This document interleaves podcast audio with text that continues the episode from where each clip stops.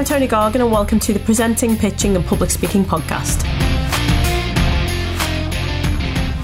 Hi, I'm Toni Gargan, and welcome to the Presenting, Pitching, and Public Speaking podcast. In this next episode, I'm going to be focusing on pitching, that dirty word of sales. Whether you're pitching for a job, pitching for finance, or pitching for a date, I'm going to share with you how presenting yourself in the correct way can improve the sales that you achieve, whether that's people buying into you as an individual or people actually buying your products or services. Do you consider yourself a salesperson? So many people, when it comes to the delivery days that I train, turn their nose up or feel ill when I mention that word, sales. How does it make you feel? Because I firmly believe that every single one of us is a salesperson in some format. Whether, as I say, you're pitching for a job, whether you're um, asking someone out on a date, whether you're pitching your services or selling your products, every single one of us is a salesperson. And the sooner we all get comfortable with that, the better. Now, I'll be honest with you, I was a HR manager for over 12 years, and a large part of that role related to recruitment. So, recruiting new employees or also promotion for the existing employees into different job roles. It was totally a systematic approach in terms of the application process of candidates applying for a job or filling in the same form or applying for a job or a promotion. They all filled in the same form, yet others stood out more than others. And it begs the question why? It's because they sold themselves better. So quite often we can think of sales in regards to the sale of a product or a service. But what about applying for a job? You're still selling, you're selling yourself. And much like public speaking, sales is also a learned trait. Nobody is born a great salesperson. The skills are learned, and absolutely anybody can become a better salesperson, irrespective of what it is that you're selling. Use those words in inverted commas when using the right knowledge and the right action. And I'll be honest, I had quite an aversion to sales initially. I thought, when I thought about sales as a profession, I never thought of myself as a salesperson. I thought like used car salesperson or cold callers, people who have the ability to, you know, phone you up at the most inopportune times to ask you about PPI.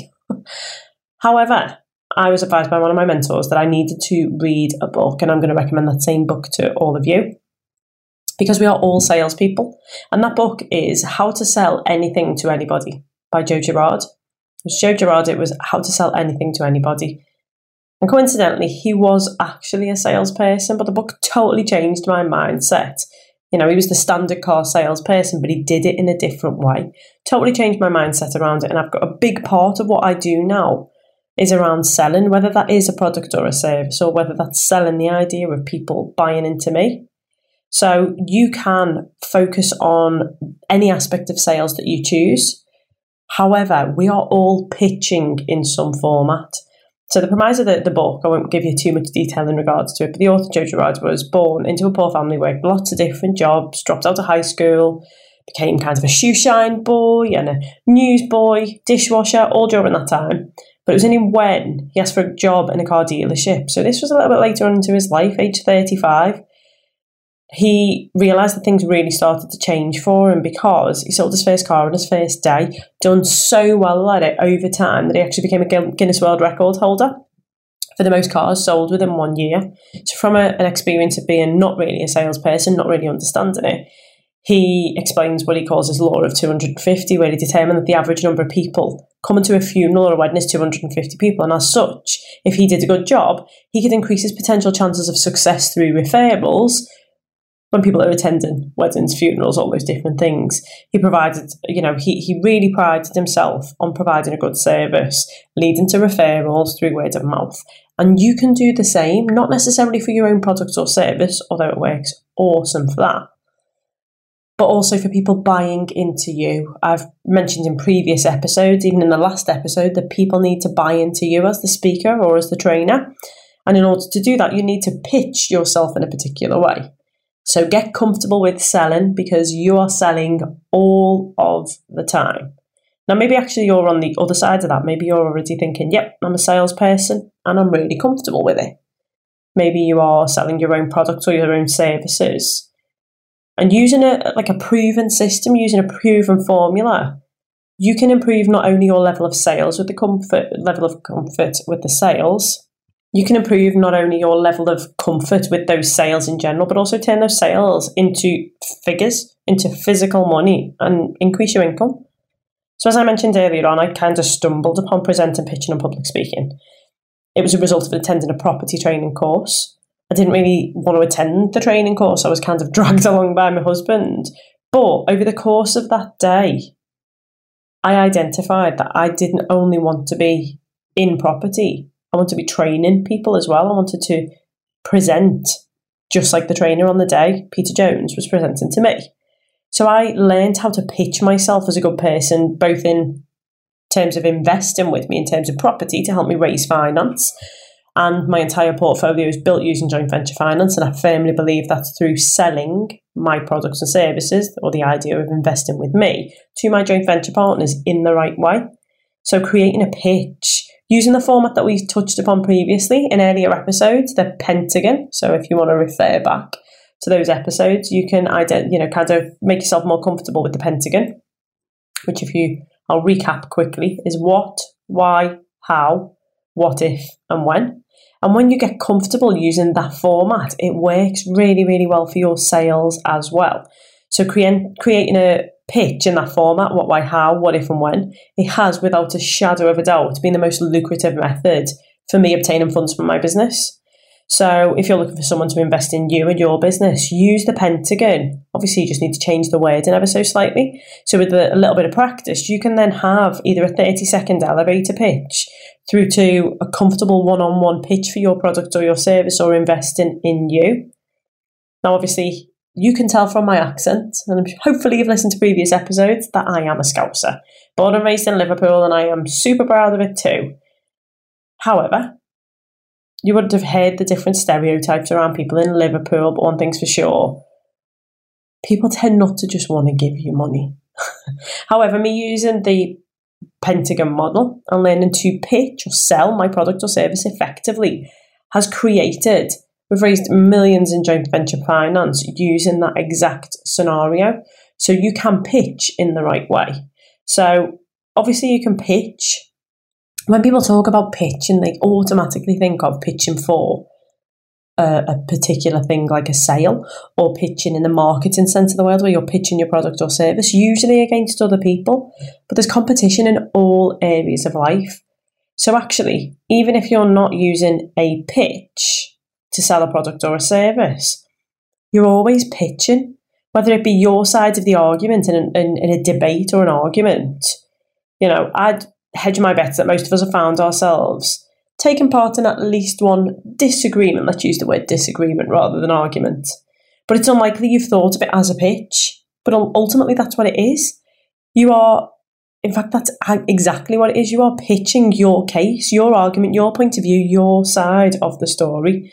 Now, I'm by no means suggesting that you should go out there and plan all of the above um, scenarios as an example of what you should do. Don't go out there planning to argue with people. However, when putting your fake case forward, you can still use that format, and hopefully now you're seeing how using different parts of this system that I've previously mentioned, the 28 step system, like the, the pentagon and elegantly pitching, they just they dovetail together so well and go hand in hand.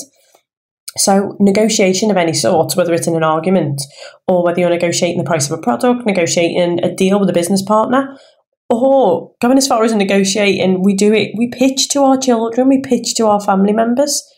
So, my little boy, I've got two little boys, and my youngest son never wants to partake in brushing his teeth in the morning it seems like it's a chore. He's always too busy playing or wanting to read his book that he doesn't want to kind of stop having the fun to go and brush his teeth. And I've used in previous examples of the um, Pentagon model, I've used a previous example to show you how you can use the Pentagon model to pitch. I've used that to teach my son to brush his teeth. As ridiculous as that sounds, but you are pitching the idea all of the time. So let me ask you the question now do you still think of yourself as not so much of a salesperson? Don't know if you've ever asked just asked anybody out on a date, but if you have, you've been pitching to them. So I don't know if you've ever really liked someone, wanted to ask them out, but maybe nerves have got the better of you, or maybe you've tried to do it, you've attempted to do it, and you've you know, you've fluffed your words or you've maybe not said the right thing. Not out of the ordinary, obviously, but it's completely avoidable because it's just a pitch. You are pitching for someone to choose you to date over the other people within that bar or that restaurant, over the other people online, over the other people they've met face to face. So let's imagine you're asking a guy or a girl out, you're, you know, in a bar in town, out with all of your friends, you've had a few drinks, you really like someone, you've seen them stood at the bar, you really like them, your friends are kind of shoving you and ushering you, go and have a chat with them, go and talk to them. What they're asking you to do is sell the idea of going on a date with you. Now, you can do one or two things at this point. You can either decide not to do it because it's too scary, or you can go ahead and do it knowing that the outcome could be great. But ultimately, you've still got two things in your favour. One, that you know you're pitching or selling and you're committing against other people. And two, you've got a system or a formula to use, link it back to the Pentagon model. So, what, why, how, what if, when. So, hi, my name's Tom, and why? They've called, walked up to you to ask you on a date. How? So, I think that what we should do is we should go on a date because I really like you and I really like the idea of spending time with you. I'd love if you could go on a date with me. What if? Now, I don't know if you've got a, a husband or a wife. I don't know if you're interested in going on a date, but let me assure you, I'm not already married. I'm not already a seri- serial killer, and I don't plan on being anytime soon. When? When should you go on a date? Give them a couple of different suggestions, and bam, you've just got yourself a date. You've just sold the idea of going on a date with you. Pitching is in every area of our lives. And if you don't like the idea of pitching, you don't like the idea of selling, then you're never going to sell particularly well. So, how then do you become better at pitching, whether it's your product, your services, or you as the person to buy into? Well, we live in a time where instant solutions are what people are looking for. You know, we want something at the press of a button and there's a lot of competition, so it's imperative that you stand out against your competitors. You want to be heard before them. So, in order to do that, you need to target your audience to know everything about the product and service at the earliest opportunity in your pitch.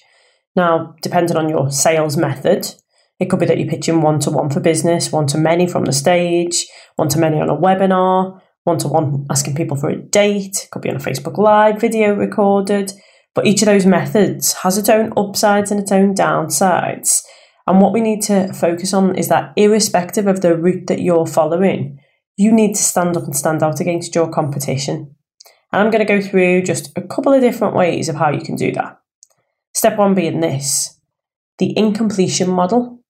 So I don't know if you've ever watched like a series or um, a, a program of episodes, and at the end of each episode, there's like that abrupt ending that leaves you on the edge of your seat. It makes you want more. That's what incompletion is. So the human brain doesn't like uncertainty, and as a result of that, we naturally search for the answers to things. So in psychology, psychology, this is known quite often as cognitive closure. It means we look for closure. We look for ways to remove any amb- ambiguity.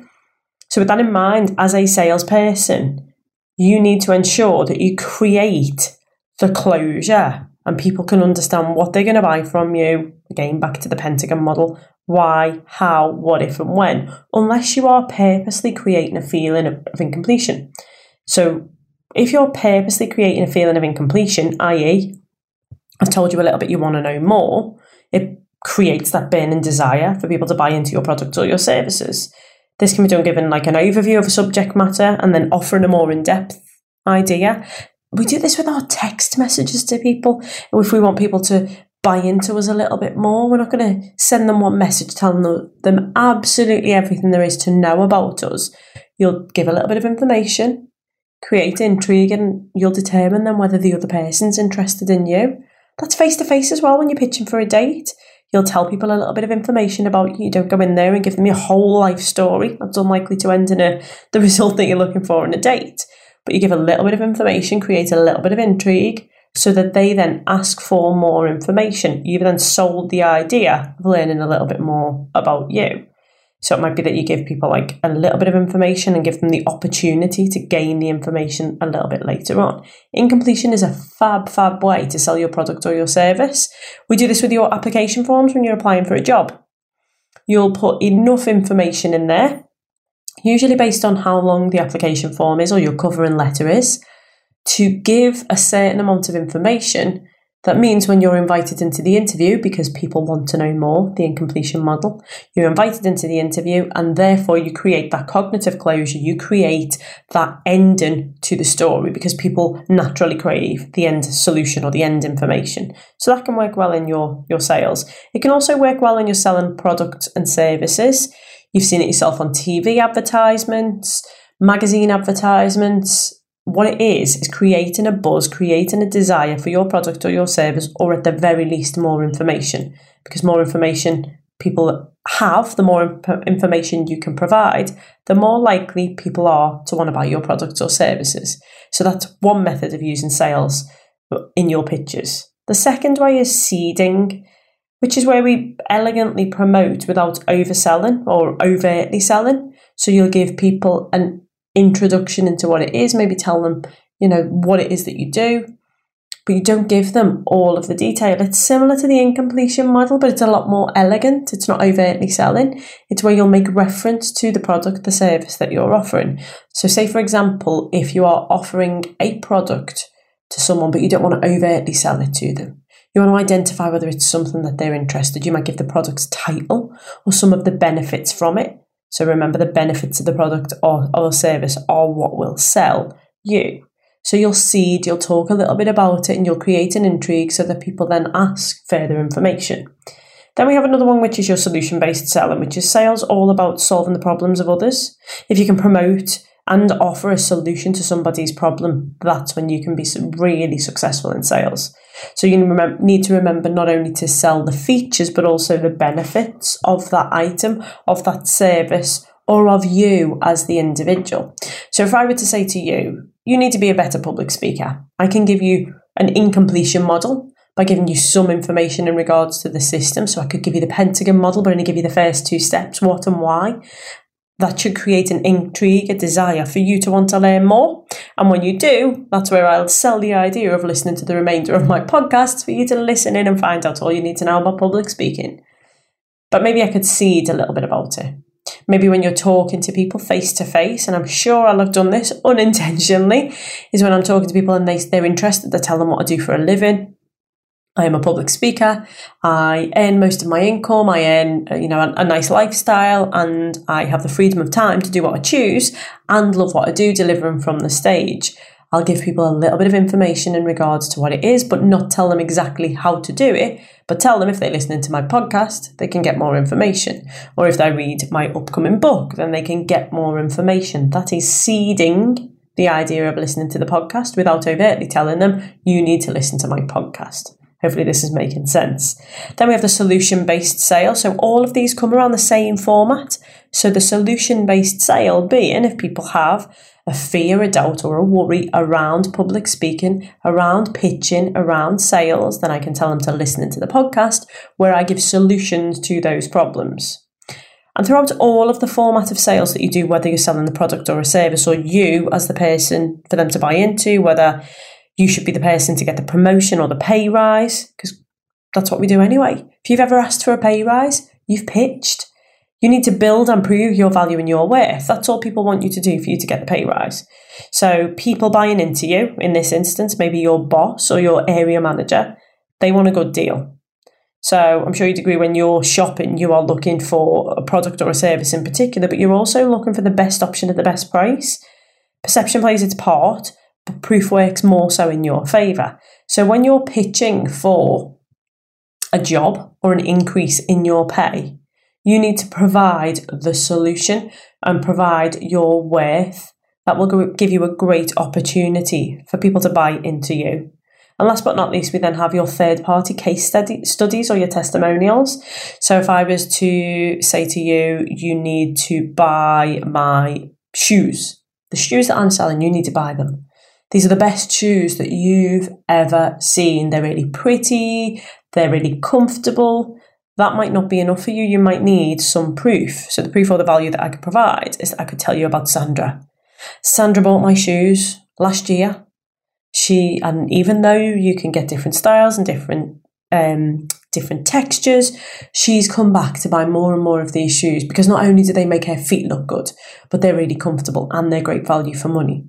Let Sandra tell you a little bit about it. And by Sandra, or my third party or third party case study or my testimonial at this point, telling you a little bit about it, people will often believe because you're going to believe in your own product or your own service. Other people need to be able to believe in that too, and third party testimonials and case studies are imperative. They really, really help with your credibility as well. So while we're looking at pitching and presenting, and the focusing particularly on sales, it's really, really important that you are only trying to sell a product or a service that you truly believe in. Because if you're not, that will definitely show through to your audience members or your potential clients purchasing your products or your services. So hopefully you now believe that I firmly believe in pitching, presenting, and public speaking. It's what my entire business is built upon. But if I didn't believe in it and I was sat telling you that everybody needs to be a public speaker, you would be able to tell in so many different ways in my speech, in my tone, in the volition that I sell with that presenting and public speaking is the best thing because I'm selling the idea to you. So, the first thing first is that you need to ensure that you believe in the product or service that you are selling. The biggest hindrance to me raising finance for my property business initially was that I didn't, I hadn't been able to justify to myself that I genuinely believed I was a good option for people to invest in. Now, it wasn't that I didn't necessarily believe in myself as a good opportunity to invest in. I'd not convinced myself of the value that I provided. And once I did, my joint venture finance raising abilities changed completely. Because when you believe in the product or the service, or in this instance, in yourself, that's when other people start to believe in you. You know yourself, you've heard speakers or trainers or people talking, and they'd be presenting something. Maybe you've had that phone call from the PPI seller, and they sound so bored in their job and they're talking in this tone and they're evidently reading from a script. Does that make you want to buy into them? Unlikely because you don't believe in people who don't believe in themselves. So believe in yourself. Look at the different methods of presenting that you can do and pitching that you can do, whether that's your incompletion model, whether that's seeding, whether it's solution based selling, or whether it's building and providing your worth and your value, or last but not least, your third party case studies and testimonials.